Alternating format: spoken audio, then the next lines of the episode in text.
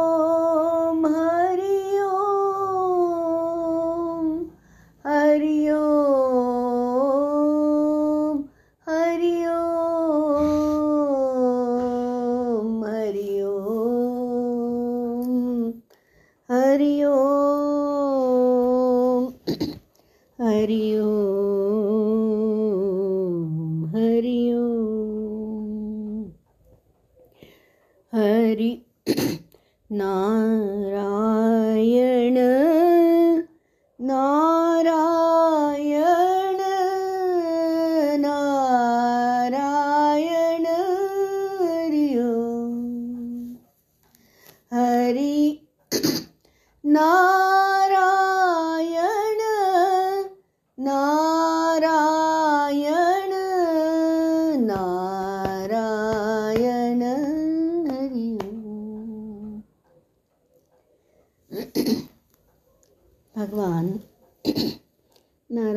कृपा से आज हम श्रीमद् भागवत कथा सार का चतुर्थ स्कंद पूरा करने के बाद पंचम स्कंद में प्रवेश करते हैं। वहाँ जड़ भरत जी का चरित्र की बात करेंगे। श्रीमद् भागवत जी के पंचम स्कंद में जो कथा आती है ना, वो परमहंसों की आती है। परमहंसों की कथा। वो जब भी गुरु को आरती पूजन करते हैं तो यज्ञ याग में हमने देखा है कि ब्राह्मण लोग ऐसे बोलते हंस, हंसाय विद्महे, परमहंसाय धीमहि, तन्नो हंस प्रचोदयात। ऐसे आरती करते तो जो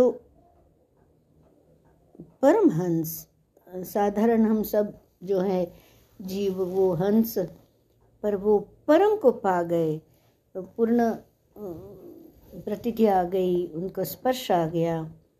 जैसे कि ध्रुव जी को कैसे कितने सारे प्रश्न हैं, पूछने थे, इसलिए वो तपस्या कर रहे थे कि, भगवान हृदय में तो अनुभव में आ गए, नारद जी को नारद जी भी उधर आ गए और बताया कि मुझे तो ऐसे लगता है मेरे हृदय में बैठे पर बोले कि हाँ तो बोले कि तुम मुझे तो उनसे बात करनी। तो बोली, वो तो तू नहीं कर पाएगा। तो बोले, नहीं, आप बोल के तो देखो। तो वो उसकी बाढ़त थी तो फिर नारद जी ने भी उपाय बताए और वो श्वास रोक के जो भी उनका विधि बताई और उसने तो कर लिया। अच्छे बाढ़त थी ना छः साल के बालक ने। वो तो भगवान नारायण को मजबूर कर दिया। पानी की गति रुक गई और वो हवा ने बहना छोड़ दिया, फूल ने खिलना छोड़, सब स्तब्ध हो गए और स्थिर हो गई पृथ्वी। तो अभी दरिया की लहरें बंद हो गई, सब स्थिर हो गया। तो वो फिर आखिर में भगवान को प्रत्यक्ष प्रकट होना पड़ा और फिर बोला कि क्या? तो बहुत सारे प्रश्न पूछे। फिर उनको नारायण ने घर में बिठाया, एक उनके सिर पर हाथ फिराया। बोले, अब पूछो, क्या प्रश्न पूछने? बोले, अभी कुछ भी नहीं, अभी मुझे ज्ञान का स्पर्श आ गया। उनको आत्मज्ञान दे दिया। तो ऐसी परमहंस कोटि के अब छः साल में एक बालक ने भी कर लिया। कैसे किया? गुरु की बताए हुए मार्ग पर जो नारद जी उनके गुरु थे माँ गुरु थी, माँ ने खास कहा था कि साधु पुरुषों को प्रणाम करना, जंगल में जाओगे, कोई संत पुरुष, गुरुजन मिले तो। तो माँ का भी कहा, माना, और फिर नारद जी ने जो बताया, वो सब मंत्र जाप किया और आखिर में अचल पद को प्राप्त कर लिया और मने भोग और मोक्ष दोनों मिले उनको। इस इस लोक का सुख भी मिला और परलोक में भी अचल पद प्राप्त किया। आज भी हम, आज के नींद में भी ध्रुव का तारा देख रहे हैं। नक्षत्रों में उनका परम स्थान मिल गया हमेशा का। तो जो ज्ञान हो गया जिसको, वो ज्ञानी परमहंस और भागवत परमहंस ऐसे परमहंसों के दो भेद हैं। तो दूध में पानी को मिला दो और हंस के आगे रखो। तो हंस में, हंस जो होता है, वो निरक्षर न्याय बोलते हैं। वो वो बोलते हैं हंस। ऐसी शक्ति होती है कि वह पानी को छोड़ देता है और दूध पी जाता है। ये एक है उसमें, एक ऐसा गुण है। तो संसार देखे तो दुखालय लगता है, क्या है? संसार, सारम भुजगेंद्र हारम ये जगत में दूध और पानी मिला हुआ है। माया के आवरण से ढकी हुई चेतना दिखती नहीं है कि हमारे भीतर ही है वो। क्योंकि पंचेंद्रियों के पचड़े में पड़ गए, उससे यो बुद्धे है पर तस्तु स, अंतकरण चतुष्टय से परे गए नहीं। मन बुद्धि चित्त अहंकार अस्मिता से परे गए तो फिर ध्यान में आ जाएगा। तो क्या हो गया? माया और चैतन्य, जड़ और चैतन्य दोनों एक हो गए। ऐसे लगता है जड़ ही चैतन्य है। फिर बाद में तो पता चलता है पंच तत्व का पुतला तो धरा का धरा पड़ा रहता है, चाहे वृक्ष हो, वनस्पति हो, प्राणी हो, पशु हो, मानव हो और उसमें से चेतन निकल जाता है तो फिर राम राम राम राम राम राम राम, ओम नमः शिवाय हो जाता है। तो फिर अलग तो है, भिन्न तो है, जड़ तो है, चैतन्य तो है, पर जड़ में चैतन्य की अनुभूति है। चैतन्य से जड़ चेतन जैसे लग रहा है। तो दो भिन्न तत्व हैं। भिन्न होने पर भी एक रूप हो गए। अभी नारियल जो रहता है तो नारियल के अंदर क्या है? भाई, नारियल के अंदर तो जो होता है ना, उसको बोलते हैं नरेली। और नरेली के अंदर कोपरा रहता है। एक कड़क कड़क रहता है ना, उसका कवच। कोपरा में रस है और नरेली में रस नहीं है। कोपरा और नरेली, दो भिन्न तत्व हैं। जब तक नारियल में पानी है तब तक नरेली कोपरे को छोड़ती ही नहीं है। तो जरा सा हम सोच के देखें हाँ कि ये शरीर जो है, वो नरेली के जैसा है। नारियल के अंदर जो भीतर जो नरेली रहते शरीर के अंदर जो शुद्ध चैतन्य आत्मा है वह कोपरे के जैसा है। रस कोपरे में है, नरेली में रस नहीं है। कोपरा पाक तब होता है जब नरेली से कोपरा अलग हो जाता है। नारियल में तोड़ना पड़ता है ना वो? नारियल में पानी है, तब तक नरेली कोपरे को नहीं छोड़ती। बहुत गर्मी होती है, नारियल का पानी सूख जाता है, तब नरेली और कोपरा अलग हो जाते हैं। शरीर नरेली के जैसे है, आत्मा कोपरे के जैसा रसमय है। जड़ चेतन दो भिन्न तत्व है। भिन्न होने पर भी एक रूप हो गए ऐसे दिख रहा है। जड़ शरीर से चैतन्य आत्मा को अलग करना है। नारियल में जब तक पानी है तब तक नरेली कोपरे को छोड़ती नहीं है। संसार का कोई भी सुख मानव को जब तक मीठा लगता है तब तक शरीर से भिन्न आत्मा दर्शन नहीं होता है। सब जानते हैं शरीर से आत्मा भिन्न है फिर भी देह भाव में जीव फंसा हुआ है। देह भाव का नाश करना है आत्मा भाव को जागृत करना है। देहाध्यास तो छोड़ना पड़ेगा ना। इसके बिना नहीं काम होगा। मैं पुरुष नहीं हूँ, मैं स्त्री नहीं हूँ, मैं शरीर नहीं हूँ, मैं इंडस्ट्रियलिस्ट नहीं हूँ, मैं इंजीनियर नहीं हूँ, मैं डॉक्टर नहीं हूँ, मैं माता नहीं हूँ, पिता, बहन, भाई, वो जो भाव है, वो छोड़ना पड़ेगा। शरीर का सुख मेरा सुख नहीं है। मैं भगवान तो मैं कौन हूँ भाई? तो मैं भगवान का अंश हूँ। मुझे प्रभु के चरणों में जाना है। आपको जब थोड़ी सी फुर्सत मिले तो ऐसे चिंतन करो कि मैं शरीर नहीं हूँ। देह भाव छोड़ो। देही जो अंदर बैठा है। क्षेत्र और क्षेत्रज्ञ का जो प्रकरण, ये अध्याय है ना, श्रीमद् भगवत गीता में, उसमें पूरा पूरा समझाया गया है। क्षेत्र माने खेतर, जहाँ हम बीज बोते हैं ना, वो અને क्षेत्रज्ञ तो क्षेत्र को जानने वाला। मैं पुरुष नहीं हूँ, मैं स्त्री नहीं हूँ, मैं ये नहीं हूँ, बच्चा नहीं हूँ, बालक नहीं हूँ, बालिका नहीं। मैं तो भगवान का अंश हूँ। घर में जाकर के ऐसा बोलना नहीं कि मैं पुरुष नहीं, मैं स्त्री नहीं है सब बोलोगी तो घर में तो झगड़ा हो जाएगा कि क्या बोल रहा है। बोलना नहीं, मन से समझने की बात है, देह भाव को भूलने की बात है। माया में हम कब बैठ जाते हैं? वो कोई कुछ बात बताता है, वो क्या शब्द बोलते हैं, क्या घटना होती है, वो ही महामाया हमको फंसा के अध्यात्म से दूर, अधि आत्मा माने आत्मा की तरफ़। आत्मा की तरफ़ जाने ही नहीं देती है, वो माया आ जाती है, कहीं द्वेष होता है, कहीं डिज़ायर होती है, कहीं अलग अलग भाव, क्रोध, काम, कुछ भी अलग अलग कुछ के करके फंसा देते हैं। गुरुजी बोलते हंसो और हंसाओ मत फंसो, मत फंसाओ।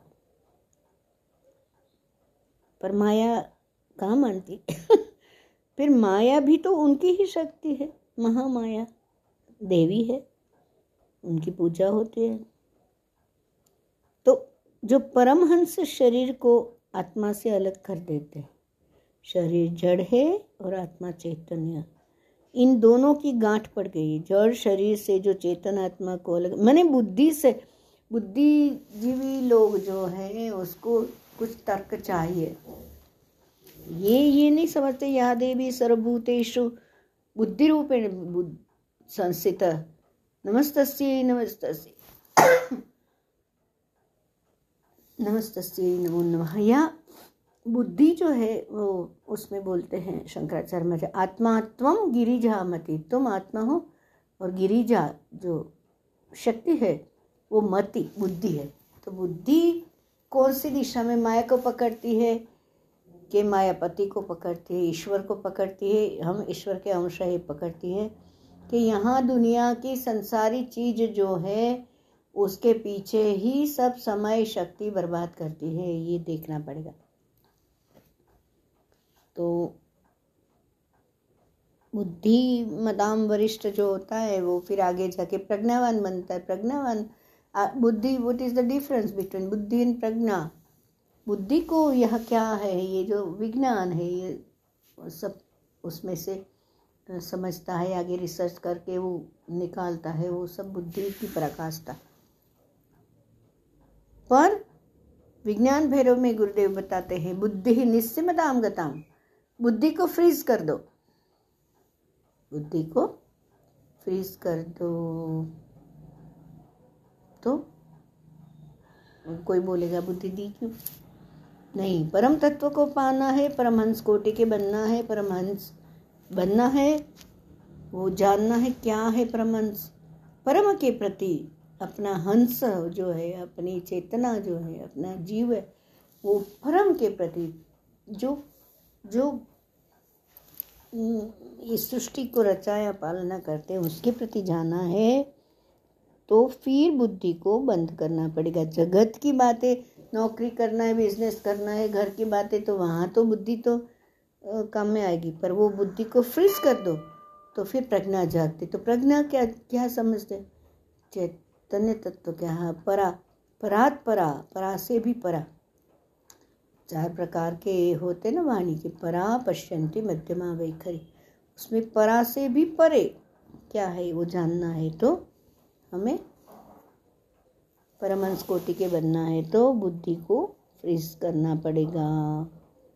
योग, क्योंकि वो बुद्धि से पर का तत्व है।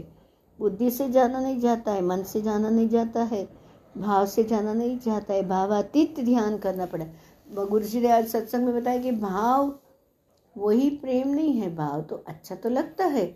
किसने ऐसा मीठा हाथ फिराया अच्छा लगता है।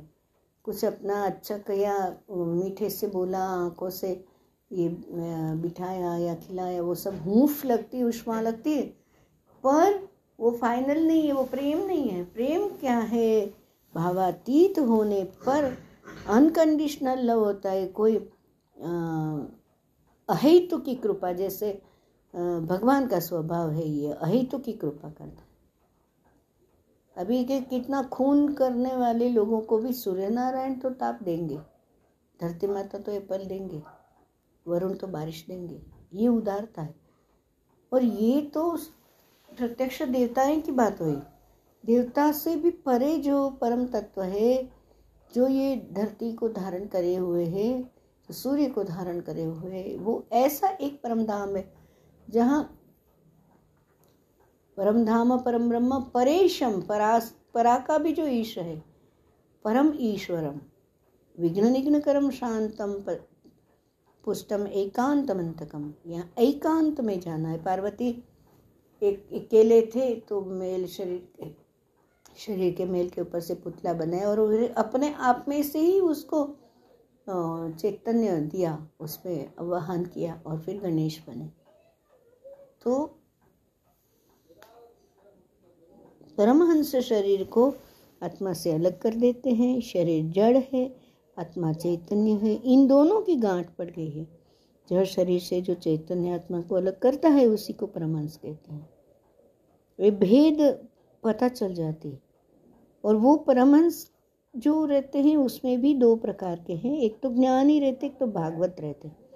तो ज्ञानी परमहंस और भागवत परमहंस। तो ज्ञानी परमहंस क्या करते हैं? तो ऐसा मानते हैं कि आँख को जो ज्ञानी, जो ज्ञान में रहते हैं वो, आँख को जो दिखता है वह क्षण क्षण में बदलता है। अभी हमारी आँखों ने कितना सारा, इतना वर्षों में कितना दृश्य देखा, कहाँ है वो सब? खत्म। जिब से कितना खाया, कानों से कितना सुना, नाक से कितना सूँगा स्पर्श कितना हुआ। वो क्षणिक के, पर वो उस समय तो वो बहुत महान लगता है। जरा सा बापू बच्चा करते हैं तो वो वो तो भाव है, पर भावातीत क्षेत्र में जाने से फिर पता चलता है कि सत्य का है और प्रेम क्या है। जगत सत्य नहीं है। आँख को देखने की शक्ति जिसने दी है वह परमात्मा सत्य है। देने वाला सत्य है। आँख को जो दिखता है वो देखने के ऊपर कान से सुनने के ऊपर जो भी पतंगड़ बन मच गया वो इस, इस मिथ्या मिथ्या माने हमेशा नहीं रहेगा। उसका ध्यान छोड़ दो। आँख को जो दिखा कान को जो सुना उससे परे हट जाओ। आँख को देखने की शक्ति जिसने दी है, हमने देखा। कुछ दृश्य देखा, कुछ सुना तो किसने सुना? उसकी मैंने सुना तो वो मैं कौन हूँ? उसके पीछे पड़े तो फिर हंस की क्षेत्र में जा सकते हैं। आँख को देखने की शक्ति जिसने दी है, उस परमात्मा का ध्यान करो। जगत तो क्षण क्षण में बदलता है ऑलवेज चेंजिंग इमोशन, फीलिंग के बारे में हम देखें तो सब दुखी जो होते हैं, वो इमोशन और feelings emotion is not final thing you just check your thoughts if it is about emotion and feelings it's always changing you just cut it cross it and toss it that's all because it's changing unchanging क्या है उसके ऊपर? नित्य क्या है उसके ऊपर ध्यान दिया तो फिर सनातन धर्म की थोड़ी सी झलक मिल सकती, झांकी हो सकती है। ऐसे संतों कहते हैं। जो जगत बना पंचेंद्रियों के पचड़े से, कुछ सुनने से, कुछ देखने से, कुछ कुछ भाव उठा तो उससे तो जगत मिथ्या है, हमेशा नहीं है। हमेशा नहीं रहेगा, अपना दिमाग खराब करने की ज़रूरत नहीं है। जगत जिसने बनाया वो परमात्मा सत्य देखने की शक्ति, और वो तुझ में ही पड़ी है। जगत मिथ्या है, यह बोलना सरल है, किंतु जगत मिथ्या है, यह समझना कठिन है। श्री शंकराचार्य महाराज के बाद में जो आचार्य हुए हैं, श्री रामानुजाचार्य महाराज श्री मध्वाचार्य महाराज आदि वैष्णव आचार्यों ने जगत को सत्य माना है।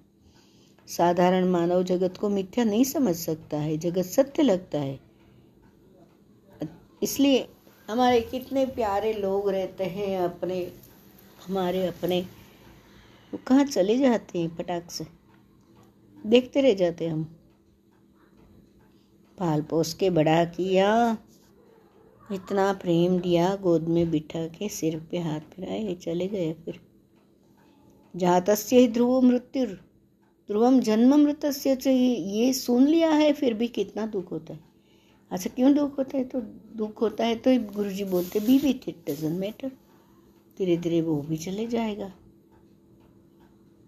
तो वो सत्य क्या है, मिथ्या क्या है, सनातन क्या है? सनातन मैंने हमेशा जो है जगत जो सत्य लगता है तो साधारण मानव जगत को मिथ्या कैसे, मैंने दिख तो रहा है ना।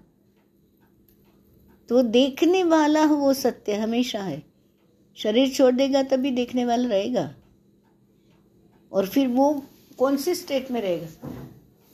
कानों से सुनने वाला जो है, वो शरीर छोड़ देगा तभी रहेगा। तो कैसे? बीनु पद चले सुने बीनु काना। ये बात है। तो जो ये सब हो गए, शंकराचार्य महाराज, रामानुजाचार्य महाराज श्री मध्वाचार्य महाराज वैष्णवाचार्य जो है वो रामा, श्री रामानुजाचार्य श्री मध्वाचार्य उन्होंने जगत को सत्य बोला है। किसी भी निमित्त से जगत का मोह छोड़ करके परमात्मा के साथ प्रेम करना है, यही लक्ष्य है जीवन का। शब्दों में थोड़ा थोड़ा झगड़ा है। सभी आचार्य तत्व में तो एक ही है। विदुषाम किम न शोभन महापुरुष जो वर्णन करते हैं, बराबर है। जगत मिथ्या है यह साधारण मानव नहीं समझ सकता। इसलिए वैष्णव आचार्यों ने कहा है कि जगत सत्य है। किंतु याद रखना, जगत में जो कुछ भी है, सभी के मालिक तो भगवान ही है। तन का मालिक भी मानव नहीं है। एक स्थूल वस्तु जो है, वो मोटर गाड़ी, बंगला है या खाना, पीना, पहनना, उठना, घूमना, फिरना। इट्स ऑल टेम्पररी तुम दृश्य जो है, वो दृश्य कितना देखेंगे हम? हमको सूर्योदय, सूर्यास्त सनसेट पॉइंट वहाँ दरिया, वहाँ लहर, वो कितना सुंदर लगता है। फूल है, बगीचा है, और बहुत ही सुंदर लगता है। पर कितना समय देख सकते हैं? उसको लिमिट है। सीमा है। पंचेंद्रियों के सुख जो है, वो मिथ्या क्यों बोलते हैं? ये हमेशा नहीं है। तुम किसको चिपके लो गले लगाओ? कोई मिले, माँ को मिले, भाई को मिले, बहन को मिले, एकदम चिपक गए, आनंद कर लिए, पर हमेशा चिपक के रहे। पंचेंद्रियों का जो स्पर्श का भी हो, वो सीमा में है। जब भगवान है, वो निस्सिम है। भगवान के प्रति जाना क्यों है भाई? वो निस्सिम है, अपार है। किसी भी निमित्त से फिर बार बार हमने सोचना चाहिए कि भले ही वैष्णवाचार्य कहे कि जगत सत्य है, पर याद ये रखना है कि जगत में जो कुछ भी है, सभी के मालिक है, वो भगवान है। तन का मालिक कौन है? मानव है क्या? वो तो नहीं है। जगत का मोह छोड़ने के लिए परमात्मा के साथ प्रेम करो। ज्ञानी पुरुष कहते हैं, जगत मिथ्या है। वैष्णवाचार्य कहते हैं, जगत भगवान का है। तेरा तो कुछ भी नहीं है तो भगवान का हो जा तो फिर तू मालिक हो जाएगा तो। सारे संसार का मालिक है वो, तेरे भीतर ही तो बैठा है, गुरुदेव बोलते हैं। तो तुम भी तो मालिक हो गए पूरा संसार तुम्हारा हो गया। ये ये उसमें इस्टेब्लिश होना है, उस, उसमें स्थिति होना है। ज्ञानी पुरुषों का आदर्श, मैंने जगत का मालिक तेरे भीतर है, वो पूर्ण स्वरूप में है और वही जगत चलाने वाला है तो तू फिर, तू ही मालिक है, तू ही भगवान हो गया। माने ऐसे कि मैं भगवान हूँ, मैं भगवान हूँ, ऐसे कहे तो फिर वो, वहाँ पागल खाने डाल देंगे ये सब। ये बात नहीं, ये समझने की बात है, दर्शाने की बात नहीं है। ज्ञानी पुरुषों का आदर्श ऋषभ ऋषभ देव जी ने जगत को समझाया। ज्ञानी पुरुष क्या कहते हैं? वो ऋषभ देव जी ने क्या समझाया? तो अच्छा कैसे समझा सके वो? क्योंकि उनकी आत्मनिष्ठा स्थिर हो गई थी कि मैं चैतन्य ही हूँ, ये पंचदेव का, पंच तत्व का पुतला मैं नहीं हूँ। पंचेंद्रियों की ताकत जो आई है, वो कितना समय के लिए है, वो नहीं पता है। वो भगवान को पता है। अच्छा योगी लोग तो कितना चाहो तो जीवन बढ़ा सकते हैं। चांगदेव का कितना उत्तम उदाहरण है। चांगदेव आ रहे थे आकाश से, सिंह के ऊपर सवारी और चाबुक जहरीले सर्प का आकाश में आ रहे। माने वो सिद्धियों प्राप्त करे। जबकि अपने ज्ञानदेव कैसे ज्ञानेश्वर महाराज निवृत्ति नाथ सोपान देव मुक्ताई बैठे थे एक ओटे पे। वो ओटे को बोला, प्रभु आ रहे हैं, चांगदेव आ रहे हैं, चलो। तो वो ओटा चलने लगा आकाश में। इसको बोलते हो तप्रोत एक ही तत्व को जान लिया ज्ञानदेव ने। अभी तो आनंदी में वो सब, चांदी के वो सब बर्तन से आरती बारती पूजा करते। जब भी सच में थे तो भिक्षा में एक मुट्ठी आटा मुट्ठी चावल भी नहीं दिया। ये है जगत का मानसिक स्तर।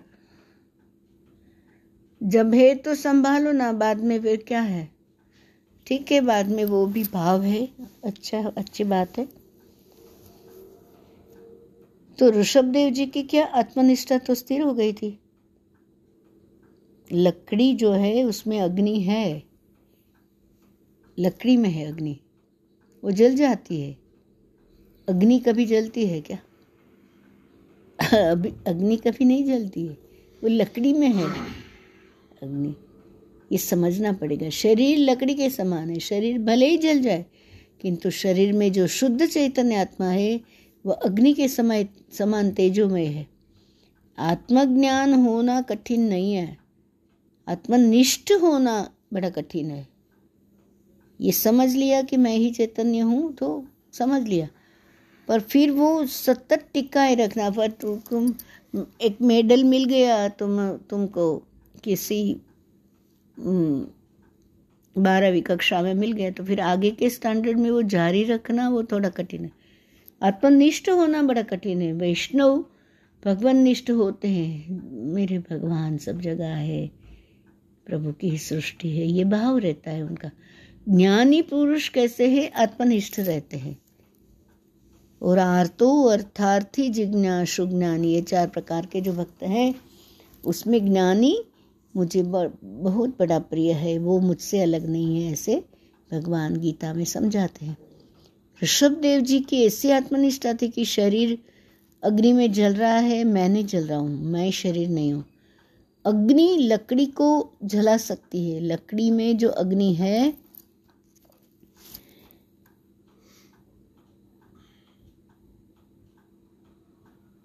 लकड़ी में जो अग्नि है, उसको वह नहीं जला सकती। मैं शुद्ध चैतन्य आत्मा हूँ। ध्यान में आ रहा है क्या? आया समझ में? मैं शुद्ध चैतन्य हूँ, चैतन्य आत्मा हूँ। वो शिव सूत्र का पहला सूत्र है, चैतन्य आत्मा। इसलिए ये सब सूत्र गुरुदेव ने दिए, वो बार बार पढ़ने चाहिए। इसलिए ऋषभ देव जी की कथा हमारे लिए बहुत उपयोगी नहीं है। वैसे कि मैं ही तो सुखदेव जी महाराज आए, उन्होंने उसका संक्षेप किया।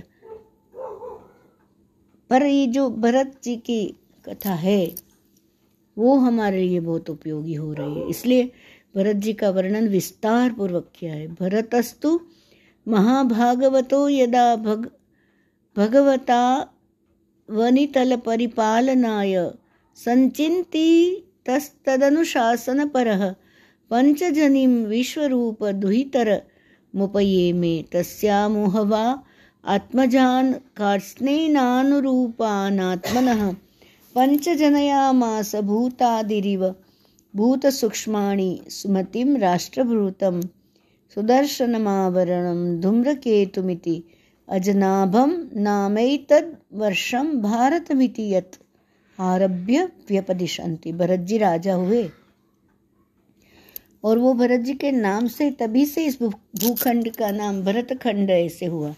प्राचीन काल में इसका नाम अजनाभ खंड था, भारत का, हमारे देश का। क्या था? अजनाभ खंड। फिर भरत जी राजा हुए, तब भरत खंड कहलाया। और भरत जी बड़े ही, भरत जी महाराज बहुत बहुत बहुत बड़े ज्ञानी थे, परम ज्ञान। बड़े योगी थे। वासना का विनाश ना हो तो ज्ञान और योग में पतन हो जाता है। वासना का विनाश भक्ति से होता है। जो श्री राम, श्री कृष्ण के साथ अतिशय प्रेम करता है, वही भगवत कृपा से वासना का विनाश कर सकता है। संसार में जितने भी आकार दिखते हैं, वे सभी आकार किससे बने हुए हैं?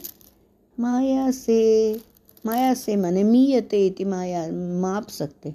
संसार के किसी भी आकार के साथ जो प्रेम करता है उसके मन में विकार आता है, संसार के सभी आकार माया से बने हुए हैं। श्री राम श्री कृष्ण का जो स्वरूप है, वह माया से बना हुआ नहीं है। निज इच्छा निर्मित तनु माया गुण गोपाल। भगवान की जो भक्ति करता है, परमात्मा के साथ जो अतिशय प्रेम करता है, वही वासना का विनाश कर सकता है। भगवत कृपा से बिना कृपा के बिना, भक्ति के बिना, सूक्ष्म वासना का विनाश होता नहीं है। भरत महाराज बड़े ज्ञानी है, योगी है। सूक्ष्म वासना मन में रह गई। घर में अपने बच्चों के साथ खेलते थे। जंगल में जाने के बाद वे हिरन के साथ खेलने लगे। वासना का विषय बदला। सूक्ष्म वासना ज्ञानी का, योगी का पतन करती है। आरती में कपूर का उपयोग किया है। कपूर जल जाता है, लेकिन जिस डिबिया में कपूर रखा है, उसमें कपूर की वास रह जाती है। वासना वास के समान अति सूक्ष्म होती है। आपको ऐसे लगेगा कि मेरे मन में वासना नहीं है, भूल है। मानव का मन वासना से भरा हुआ है, सूक्ष्म वासना स्थूल बन जाती है। भरत जी को ऐसे लगा कि मेरे मन में कोई वासना नहीं है। घर छोड़ करके जंगल में गए, जिसमें मन में, जिसके मन में वासना है, वह जंगल में भी संसार करता है। जिसके मन में संसार है वह मंदिर में भी संसार करता है। स्वभाव का औषध नहीं है। संसार छोड़ करके कहाँ जाओगे? संसार को अपने मन को, मन से निकाल दो ना भाई। बाहर का संसार किसी को दुख नहीं देता। जो संसार मन में है, वह दुख देता है। भरत जी के मन में सूक्ष्म वासना थी।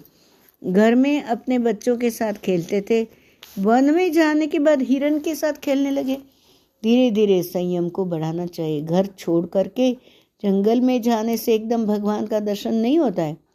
जहाँ भी जाओ, वहाँ माया पीछे पीछे आती है। घर में ही धीरे धीरे संयम को बढ़ाओ। वासना का विनाश करो। भयम प्रमत्त वनेष्वपि सैद यतः आस्ते सशत सपत्न। जितेन्द्रियस्यात्म रतेर्बुधस्य गृहाश्रम। किम नु करोत्यवद्यम जो गाफिल है, उसको वन में भी माया मारती है। जो सावधान होकर के घर में भक्ति करता है तो उसको घर में भी भगवान का दर्शन होता है। भगवान का दर्शन करने के लिए घर छोड़ना ही चाहिए, ऐसा नहीं है। बहुत से लोग ऐसे समझते हैं कि घर में सभी अनुकूलता हो तो मैं भक्ति करूँ। भगवान मेरी इच्छा अनुसार मुझे अनुकूलता कर दे। सभी प्रकार की अनुकूलता किसी को मिलती नहीं, प्रतिकूलता तो रहती है। जीव जगत में आता है तो पाप पुण्य दोनों लेकर के आता है पाप का फल है प्रतिकूलता, पुण्य का फल है अनुकूलता। प्रतिकूलता रहेगी रहेगी ही। सहन करो, तान तितिक्षस्व भारत। तितिक्षा तो षठ संपत्ति में शमदम तितिक्षा और प्रतिश्रद्धा समाधान। तितिक्षा कहाँ से? अभी एक भाई थे, कथा में गए। तो सुना कि पूर्णिमा के दिन समुद्र में स्नान करने से सर्व तीर्थ में स्नान करने का पुण्य मिलता है। गंगा जी, यमुना जी, नर्मदा जी समुद्र में है। सभी तीर्थ समुद्र में जाकर मिलते हैं। वह भाई समुद्र के किनारे जाकर के बैठे। किंतु स्नान नहीं करते हैं। किसी ने उससे पूछा, क्यों बैठे हो? स्नान करो। उसने कहा, स्नान करने के लिए तो आया हूँ। किंतु इस समुद्र में तरंगे कितनी आती है? मैं प्रतीक्षा कर रहा हूँ कि एक बार समुद्र शांत हो जाए फिर मैं स्नान करने को जाऊँ। समुद्र कभी इतना शांत हुआ नहीं है वह शांत होने वाला भी नहीं है। समुद्र में स्नान करना हो तो तरंगों का त्रास सहन करना ही पड़ेगा। घर में जो सावधान होकर के भक्ति करता है, उसके लिए घर में भी भगवान प्रकट होते हैं। वन में जाने के बाद जो गाफिल होता है, उसका वन में भी पतन हो जाता है।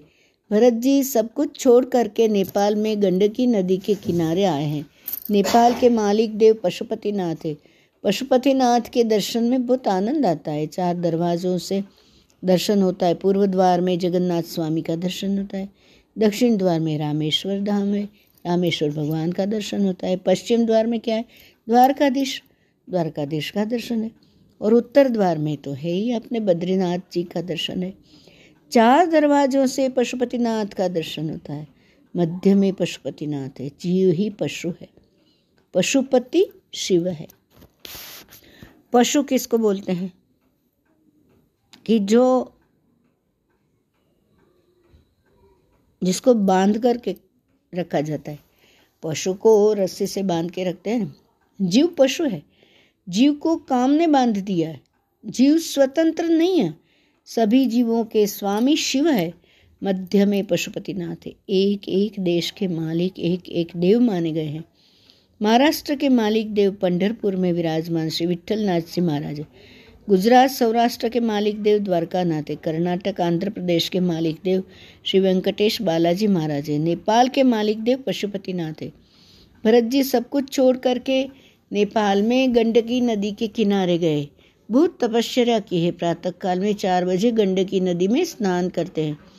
कमर तक जल में खड़े रहते हैं। प्रकाश में परब्रह्म नारायण का ध्यान करते हैं। ओंकार मंत्र का जप करते हैं। गंगा किनारे भी माया तो आने वाली है भाई। त्रास तो देने वो भरत जी को तो वहाँ गंडकी नदी के किनारे माया त्रास देने लगी। तत्र तदा राजन हरिणि पिपासया। जलाशभ्या शमे तया पे पीयमान उदके तावदेवा विदुरेण नदतो। मृगपतेरुन्नादो लोकभयङ्कर उदपतत्। तमुपश्रुत्य सा मृगवधूः प्रकृतिविक्लवा चकितनिरीक्षणा सुतरामपि हरिभयाभिनिवेशव्यग्रहृदया परि पारिप्लवद्रष्टिरग तत्तृषा भयात् सहसैवोच्चक्राम तस्या उत्पत्तन्य अन्तर्वत्न उरुभयावगलितो योनिर्गतो गर्भस्त्रोतसी निपपात। तत्प्रसवोत्सर्पणभयखेदातुरा स्वगणेन वियुज्यमाना कस्याञ्चिद्या कृष्णसारसति निपपाताथ च ममारतं त्वेण कुणकं कृपणं स्रोतसानुय्यमानामभि वीक्ष्यापविद्धं बन्धुरिवानुकम्पया राजर्षिर्भरत आदाय मृतमातरमित्याश्रमपदमनयन पाँचवें स्कंद में आठवें अध्याय में दो से सात श्लोक में ये सब बताया गया है कि सुखदेव जी महाराज कहते हैं, वर्णन करते हैं कि क्या हुआ? गर्मी के दिन थे। सूर्य नारायण आए, उदय हो गया, सूर्योदय हो गया। भरत जी, गंडकी नदी से बाहर, ये जड़ भरत जो बोलते हैं ना, उनकी कथा कर रहे हैं हम। भरत जी, गंडकी नदी से बाहर निकलने की तैयारी में थे। उसी समय नौ मास परिपूर्ण सगर्भा एक हिरणी वहाँ पर आई है। एक हिरणी थी, वो अभी जस्ट बच्चों को जन्म हिरण को जन्म देने वाली थी। प्रसव का समय हो गया था, प्यास लगी है। हिरणी जलपान करने के लिए आती है। उसी समय सिंह ने गर्जना की है। सिंह गर्जना सुन के हिरणी को भय लगा। चारों ओर देखती है, यह सिंह गर्जना है, मुझे मारेगा। हिरणी घबराई। घबराई है उसी समय सिंह ने फिर से गर्जना की। अब तो हिरणी को बहुत ही भय लग गया। अब क्या भय लगा? अभी तो प्रसव वेदना है, वो जन्म देने वाली तो उसी समय सिंह से फिर से गर्जना की। अब तो अब तो और भय लगने लगा, वो सिंह की गर्जना सुन के। तो लगता है कि हिरणी को लगता है कि सिंह को ज़रूर मेरी तो बास आ गई है। तो अभी दौड़ कर आएगा और मुझे मार डालेगा, मैं कहाँ जाऊँ? गंडकी नदी का छोटा सा प्रवाह था। उसने विचार किया कि छलांग मार करके सामने के किनारे पर चली जाऊँ तो कदाचित मैं बच जाऊँ। हिरणी छलांग मारती है, सामने किनारे जाती है। प्रसव वेदना तो थी, प्रसव का समय हो गया था और बालक उसके गर्भ से बाहर आ गया। हिरणी बाहर आ गई, हिरण बाहर आ गया। हिरणी ने हिरण को जन्म दे दिया। प्रसव की वेदना से हिरणी बहुत आकुल व्याकुल हो रही थी। वो तो कठिन है ना। तो भरत जी वहाँ खड़े थे। हिरणी ने एक बार अपने बच्चे को देखा, फिर भरत जी को देखती है, ऐसी आँखों से मानो कह रही हो, महाराज, अपना बच्चा मैं आपको सौंपती हूँ, इससे बड़ा, इस, इसको बड़ा करना। भरत जी को हिरण बालक में श्री हरि का दर्शन हुआ। यह कैसा जीव है? इसके पिता तो पता ही नहीं है। इसकी माँ भी अब मरने को है। देखते देखते हिरणी ने आँखें बंद कर ली। प्राण छोड़ दिए। भरत जी हिरण बालक को उठा करके पर्णकुटी में ले आए। इसकी माँ ने यह बालक मुझे दिया है। यह मेरा ही बालक है। इसका पालन पोषण करना मेरा कर्तव्य है। भरत जी ने हिरण बालक को अपना बालक मान लिया। जंगल में अकेले रहते थे। एक साथी मिल गया। थोड़ा सुख हुआ। हिरण बालक को घास खिलाते, उसको गोद में लेकर के गर्मी देते, उसके साथ खेलते, कभी प्यार करते, छाती से लगाते तो सुख होता एकदम। और यही भूल है। संसार का सभी सुख छोड़ करके आए जंगल में, आत्मज्ञान लेने के लिए। अब हिरण बालक के साथ खेलने में सुख का भास होता है। स्त्री का त्याग किया, राज्य संपत्ति का त्याग किया, अपने पुत्रों का त्याग किया, सब कुछ छोड़ करके भगवान क्या है, कहाँ मिलेंगे, कैसे कहे, मुझमें क्या भगवान है, कैसे प्राप्त होगा, उसके लिए आए जंगल में। माया धोखा दे गई। हिरण बालक हिरण बालक में मन फंस गया, उसके साथ खेलने में मज़ा आता है, उसको छाती से लगाते हैं, तब सुख होता है। कैसे सुंदर बालक है यही भरत जी की भूल है। उसको बाहर निकाला था, यह भूल नहीं थी। उसको पर्णकुटी में रखा, यह भी भूल नहीं थी। उसको अपने मन में रखा, ये ही माया थी। उसको पालना की, पर मन में नहीं रखना है। मन मन से अलिप्त रहना है। ये बात है। किसी को भी घर में भले ही रखो, अपने मन में किसी को रखना नहीं। भगवान के सिवा किसी को मन में रखोगे तो वो दुख ही देगा। वो दिखता है, वो प्रेम नहीं आज गुरु जी ने। वेलेंटाइन डे के सत्संग में स्पष्ट बताया कि वो जो भाव दिखता है, वो भाव, वो प्रेम नहीं है। प्रेम तो बहुत अपार है। तो मन में किसी को रखना नहीं। भगवान के सिवा किसी को मन में रखोगे तो वह दुख देगा, बंधन का कारण होगा। बाहर का संसार किसी को दुख नहीं देता है।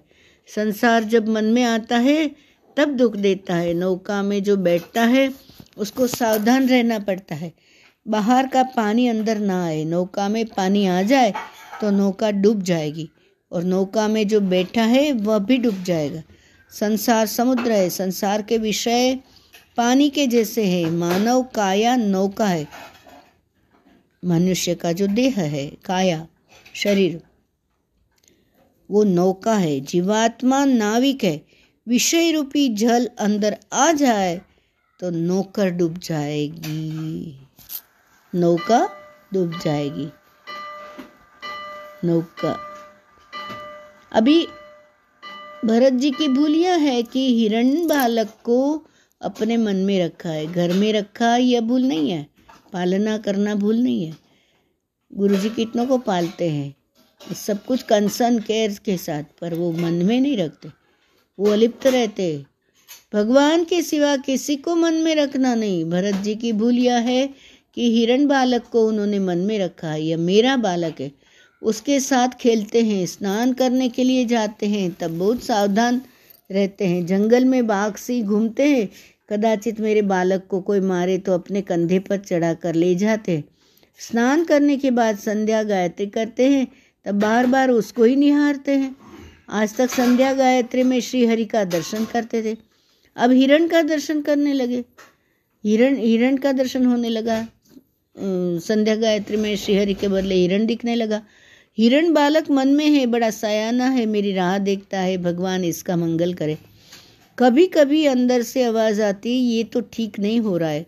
मैंने भगवान के लिए सब कुछ छोड़ा हूँ और छोड़ा है, और मेरा मन हिरण बालक में कैसे फंस गया? यह योग्य नहीं है, मेरा अब फिर से जन्म होगा। हिरण बालक के संग खेलने में मज़ा आता है, मन धोखा देता है। मन कहता है यह भूल नहीं है, यह तो परोपकार है, मैं परोपकार कर रहा हूँ। नहीं तो इसको कोई बाघ मार डालेगा, मैं उसका रक्षक पिता हूँ, मैं उसका रक्षण करता हूँ। रक्षण तो जीव का भगवान करते हैं, मानव मानव का रक्षण क्या करेगा? नहीं कर सकता। मानव में रक्षण करने की शक्ति हो तो किसी का मरण होगा ही नहीं। मानव रक्षण नहीं कर सकता है। रक्षण तो प्रारब्ध के अनुसार भगवान करते हैं। भरत जी के, भरत जी ने मान लिया है, मैं ही उसका रक्षण करता हूँ। हिरण बालक में ममता हुई धीरे धीरे हिरण बालक बड़ा हुआ है। एक बार जंगल में उसने एक हिरणी को देखा। हिरणी को देखने पर वह उसके पीछे पीछे गया। बहुत देर तक वह लौटा ही नहीं है। भरत जी को चिंता होने लगी। वृद्ध पिता जिस प्रकार पुत्र की प्रतीक्षा करता है, अभी क्यों नहीं आया? कहाँ गया है? बड़ा प्रेम करता है, बड़ा सयाना है। मेरे ऊपर उसका बहुत भाव है। मैं प्रेम कहाँ करता हूँ? आज प्रातः काल मैंने उसको जल पिलाया ही नहीं। मैं भूल गया। मैं तो प्रेम नहीं करता। वही बहुत प्रेम करता है। कहाँ गया वह? भरत जी को चिंता होती है। भरत जी अपने बालक को खोजने के लिए निकल पड़े। जिस घाट पर स्नान करते थे, वहाँ जाते हैं, वहाँ दिखता ही नहीं है। हिरण दिखता ही नहीं है। जंगल में वहाँ कंदमूल फल लेने के लिए जाते थे। वहाँ खोजते हैं तो पता ही नहीं लगा हिरण कहाँ है। फिर तो पर्णकुटी में बैठ करके उसका चिंतन करने लगे हैं। कहाँ गया वह? कहाँ गया वह? जंगल में बाघ सी घूमते हैं। किसी बाघ ने उसको मारा तो नहीं? बाघ ने तो मेरे बालक को पकड़ा होगा तो वह बहुत रोया होगा। बाघ को जरा भी दया नहीं आई होगी, उसे मार डाला होगा नाना। मुझे ऐसा लगता है कि वह मरा नहीं है। वह जीवित है। मेरे नारायण उसका रक्षण करते हैं। मुझे ऐसे लग रहा है। अब वह बड़ा हो गया है, इसलिए वह लग्न करने को गया होगा। अब आएगा तो अपनी बहू को साथ में लेकर के आएगा। अब बताओ, भरत जी जंगल में बैठे बैठे कैसे विचार कर रहे कहाँ निकले थे सब अपने बच्चों को और वो वो सब, जो भी ये किया और ले कर के निकले? और हो क्या गया? और बाद में तो अंत में तो जो मति, या मतिर सागतिर भवित, ऐसे हुआ? सुखदेव जी महाराज वर्णन करते हैं कि जीव तो गाफिल है। काल सावधान है काल कभी विचार नहीं करता है कि इसका यह काम बाकी है, यह काम होने वाला है, समय हुआ था, भरत जी को बुखार आया। जंगल में अकेले रहते थे, दर्भ में, शैया में पड़े थे। अंतिम श्वास चालू हुआ है। वह हिरण बालक किसी हिरणी के पीछे पीछे गया था। दस पंद्रह दिन तक वह हिरणी के साथ में रहा। फिर वहाँ एक बलवान हिरण आया। हिरणी के लिए दोनों का झगड़ा हुआ। दूसरा हिरण बलवान था, वह दुर्बल था तो इसको मार पड़ी। घायल हुआ, तब रोता हुआ भरत जी के आश्रम में आ गया। पशु भी प्रेम को समझते हैं। वह वह समझ गया कि मेरे रक्षक पिता अब अंतिम दशा में है। मृत्यु की शया में पड़े भरत जी के चरणों में जाकर के वह बैठा है। अंतिम श्वास चालू था। अंतकाल में एक बार आँख खोलते हैं। आँख खोलने पर हिरण बालक को देखा है। देखने में आया कि सामने हिरण बैठा है मेरे चरणों में। मुझसे मिलने के लिए ही आया है। खुश हो गए। मृत्युशया में भरत जी को उसकी माँ याद आई, जिसने छलांग मारी थी। जो जन्म दिया ना, जो हिरण बालक को, वो उसकी माँ उसको याद आई। हिरण परंपरा। इसकी माँ ने यह बालक मुझे दिया था। इसका मैंने भरण पोषण किया है। अंतकाल में अब यह मुझसे मिलने के लिए आया है। मृत्यु की शैया में हिरणी याद आ गई। गंडकी नदी के किनारे के वन उपवनों मृत्यु की शया में मन से देखते हैं। इसकी माँ ने छलांग मारी थी। प्रसव की वेदना से उसने प्राण छोड़े थे। यह बालक मुझे दिया था। देखो, अंत में क्या एक आखिरी श्वास चल रहा है तो हिरण के विचार कर रहे गंडकी नदी के किनारे जिस हिरणी ने प्राण छोड़े थे, वही हिरणी फिर से कालंजर पर्वत के ऊपर हिरणी हुई थी। अब भागवत का एक सिद्धांत है, आपका ज्ञान मार्ग हो, चाहे योग मार्ग हो, आप किसी भी संप्रदाय की दीक्षा ग्रहण करो, आप निराकार को मानो या साकार को मानो, क्या मानना है? सकाम भक्ति करो, निष्काम भक्ति करो, किंतु भगवान की सेवा, पूजा कभी छोड़ना नहीं। ज्ञान और योग भक्ति से ही सफल होते हैं। योग और ज्ञान के अभिमान में जो भक्ति को गौण समझता है जो भक्ति को छोड़ देता है, उसका मरण बिगड़ जाता है। भक्ति से ही मरण सुधरता है। भक्ति का अर्थ क्या है? भगवान के स्वरूप में जो आसक्त है, उसी को भक्त कहते हैं। क्या? भगवान के स्वरूप में। मैंने बाल गोपाल ले लिया, शिवजी ले ले वे शालीग्राम के ए स्वरूप है सेवा करना। पर अनंत स्वरूप जो अनंत में छाया हुआ है, सनातन धर्म में इसलिए मूर्ति पूजा को बहुत महत्व दिया है। भगवान के स्वरूप में जिसकी आँख और मन फंस गया, जिसके मन में भगवान का स्वरूप है, उसको अंतकाल में भगवान का स्वरूप ही दिखता है, उसका मरण मंगलमय हो जाता है। जो भक्ति को, सेवा पूजा को गुण समझता है, उसको अंतकाल में संसार का चित्र ही दिखता है। मेरे माँ, बाप, भाई, बहन बच्चा, बेटा, पति, पत्नी। तो अंतकाल में यामती सावगतिर भवे। संसार का चित्र दिखता है और संसार का चित्र दिखने पर मन बिगड़ता है, फिर मृत्यु भी। ओम नमः शिवाय। वेदों में वर्णन आया है कि जब मरण समीप में होता है, तब प्रथम वाचा बंद हो जाती है। जीभ से मानव बोल नहीं पाता है। मन से थोड़ी बातें करता है। वाणी का लय हो जाता है। मन में हो जाता है। वाणी का लय मन में हो जाता है।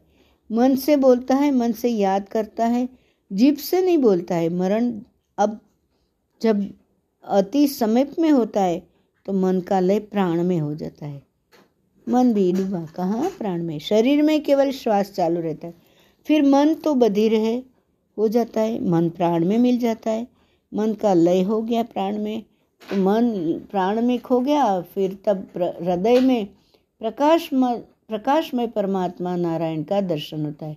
सभी के हृदय में प्रकाश में परमात्मा है, जिस प्रभु की शक्ति से मानव देखता है, आँख को देखने की शक्ति भगवान देते हैं, बोलने की शक्ति भगवान देते हैं। यद वाचान अभ्युदितम, ये न वानभ्युद्यते, तदेव ब्रह्मत्व विद्धि, न वै यदिदमुपासते, न वै वदि तदेव तद एव ब्रह्मत्व विद्धि विद्धि।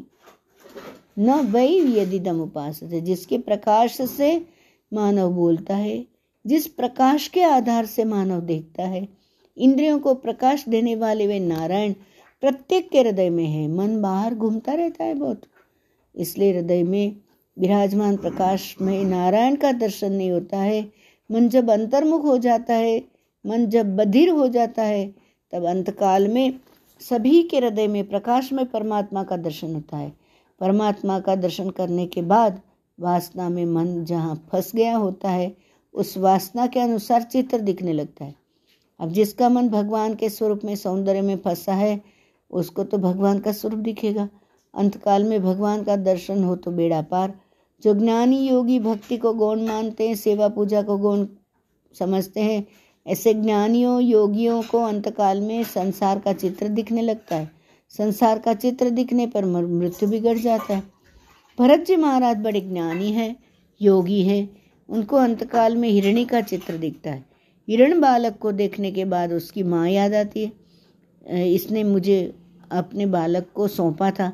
इसकी माँ के गंडकी नदी के किनारे प्राण छोड़े थे। सुखदेव जी महाराज वर्णन करते हैं, भरत जी को हिरणी का चित्र दिखता है। हिरणी का स्मरण करते हुए शरीर छोड़ते हैं। भरत जी उसी हिरणी के पेट में गए हैं। महान ज्ञानी, महान योगी भरत जी हिरण हुए हैं। परीक्षित राजा को आश्चर्य होता है। बड़े ज्ञानी योगी तपस्वी की यह साधारण भूल है। भूल के पीछे भी परोपकार की भावना है। उनको क्या स्वार्थ था? उनको कोई स्वार्थ तो था नहीं। ज्ञान, भक्ति व्यर्थ हो जाते हैं। इतने बड़े ज्ञानी योगी भरत पशु हुए हैं। राजा को आश्चर्य होता है। सुखदेव जी महाराज राजर्षि को सावधान करते। राजन, ज्ञान और भक्ति कभी व्यर्थ नहीं जाते। भरत जी, पशु तो हुए हैं, क्योंकि आखिर में क्या हुआ? वो हिरण दिखा ना तो फिर ऐसे जन्म हुआ। परंतु पशु शरीर में भी उन्हें ज्ञान है कि मेरी भूल हो गई, इसलिए मैं पशु हुआ। जीव जहाँ जाता है, वहाँ सुख समझता है। जीव जहाँ जाता है, वहाँ ममता करता है। एक राजा को मालूम हो गया कि मैंने बहुत पाप किया, इसलिए मरने के बाद मैं शुक्र होने वाला हूँ। राजा ने अपने पुत्रों को कहा, अपने पाप से मैं शुक्र होने वाला हूँ। कचरे में, कीचड़े में, कीचड़ में खेलने से मुझे बहुत घृणा आती है। मैं वहाँ नहीं रह सकता, पर अपने पाप से तो मैं शुक्र तो बनूँगा ही। जगह भी बताई, अमुक जगह में मेरा जन्म होगा, मेरे कपाल में सफ़ेद दाग होगा, वहाँ कर मुझे पहचान कर मार डालना। कीचड़ में, कचरे में मुझे नहीं रहना है। राजा ने शरीर छोड़ दिया, वह शुक्र हुआ। उसके पुत्र उसे खोजते हुए वहाँ आए, पहचान करने लगे। एक शुक्र के मस्तक में सफ़ेद दाग दिखता है, यही है, मारो उसको। तब उसने कहा, मैंने कहा तो ज़रूर था, पर अब मुझे नहीं मारना। पूर्व जन्म की रानी से भी अति सुंदर शुक्री मुझे यहाँ मिल गई है। इसी कीचड़ में, कचड़े में, राजमहल से भी ज़्यादा मज़ा आ रहा है मुझे। यह सुख भोगना है। जीव जहाँ जाता है, वहाँ सुख समझकर फंस जाता है। जीव जहाँ जाता है, वहाँ सुख समझ करके ममता करने लगता है। ज्ञान और भक्ति कभी व्यर्थ नहीं जाते। भरत जी पशु तो हुए। किंतु पशु शरीर में भी ज्ञान है, वैराग्य में माँ स्तनपान कराती है तो स्तनपान नहीं करते हैं। एक हिरण के संग से मैं हिरण हुआ हूँ, यहाँ तो बहुत से हिरण है। हिरण बने, भरत जी ने माँ बाप का संग छोड़ दिया, पूर्व जन्म की तपोभूमि तपोभूमि जो जहाँ तप किया था याद आई। और फिर गंडकी नदी के किनारे भरत जी आए हैं, उनको याद आता है, इसी घाट में मैं स्नान करता हूँ, भरत के रूप में। इधर मेरी पर्णकुटी थी, माया ने धोखा दिया। रोते हैं, मैं पशु हुआ हूँ। अब रोने से क्या लाभ? जितने दिन तक हिरण बालक को गोद में लेकर के प्यार किया था, जितने दिन तक हिरण बालक के साथ खेलते थे, खेलते रहे, उतने दिन तक उनको हिरण शरीर में रहना पड़ा। अब रोने से क्या लाभ है? सावधान, मेरी भूल हो गई थी। हिरण शरीर में भरत जी कभी घास तोड़ करके नहीं खाते हैं। घास में जीव जंतु बैठते हैं, घास तोड़ करके खाऊं तो किसी जीव की हिंसा होगी। जो पाप लेकर के आया हूँ, वह भोग करके उसका नाश करना है। नवीन पाप ना हो, पशु शरीर में तो भी उनको ज्ञान है, नवीन पाप मुझे करना नहीं है। और त्रिकाल, गंडकी नदी में स्नान करते हैं। आधा शरीर जल में है, आधा शरीर जल में, जल से बाहर है। ऐसा बैठते हैं। पूर्व जन्म में हरे नमः, ये मंत्र को बोलते थे। हिरण शरीर में वह मंत्र याद आता है। गंडकी नदी के किनारे बैठ करके रोते रोते वह हरये नमः हरये नमः हरये नमः ये बोलते हैं। फिर आगे देखते हैं दूसरे में। नारायण नारायण नारायण नारायण। आगे के उसमें हम देखेंगे ये भरत जी के आगे की कहानी। हरिनारायण। नारायण। नारायण। हरि ओम। हरिनारायण। नारायण।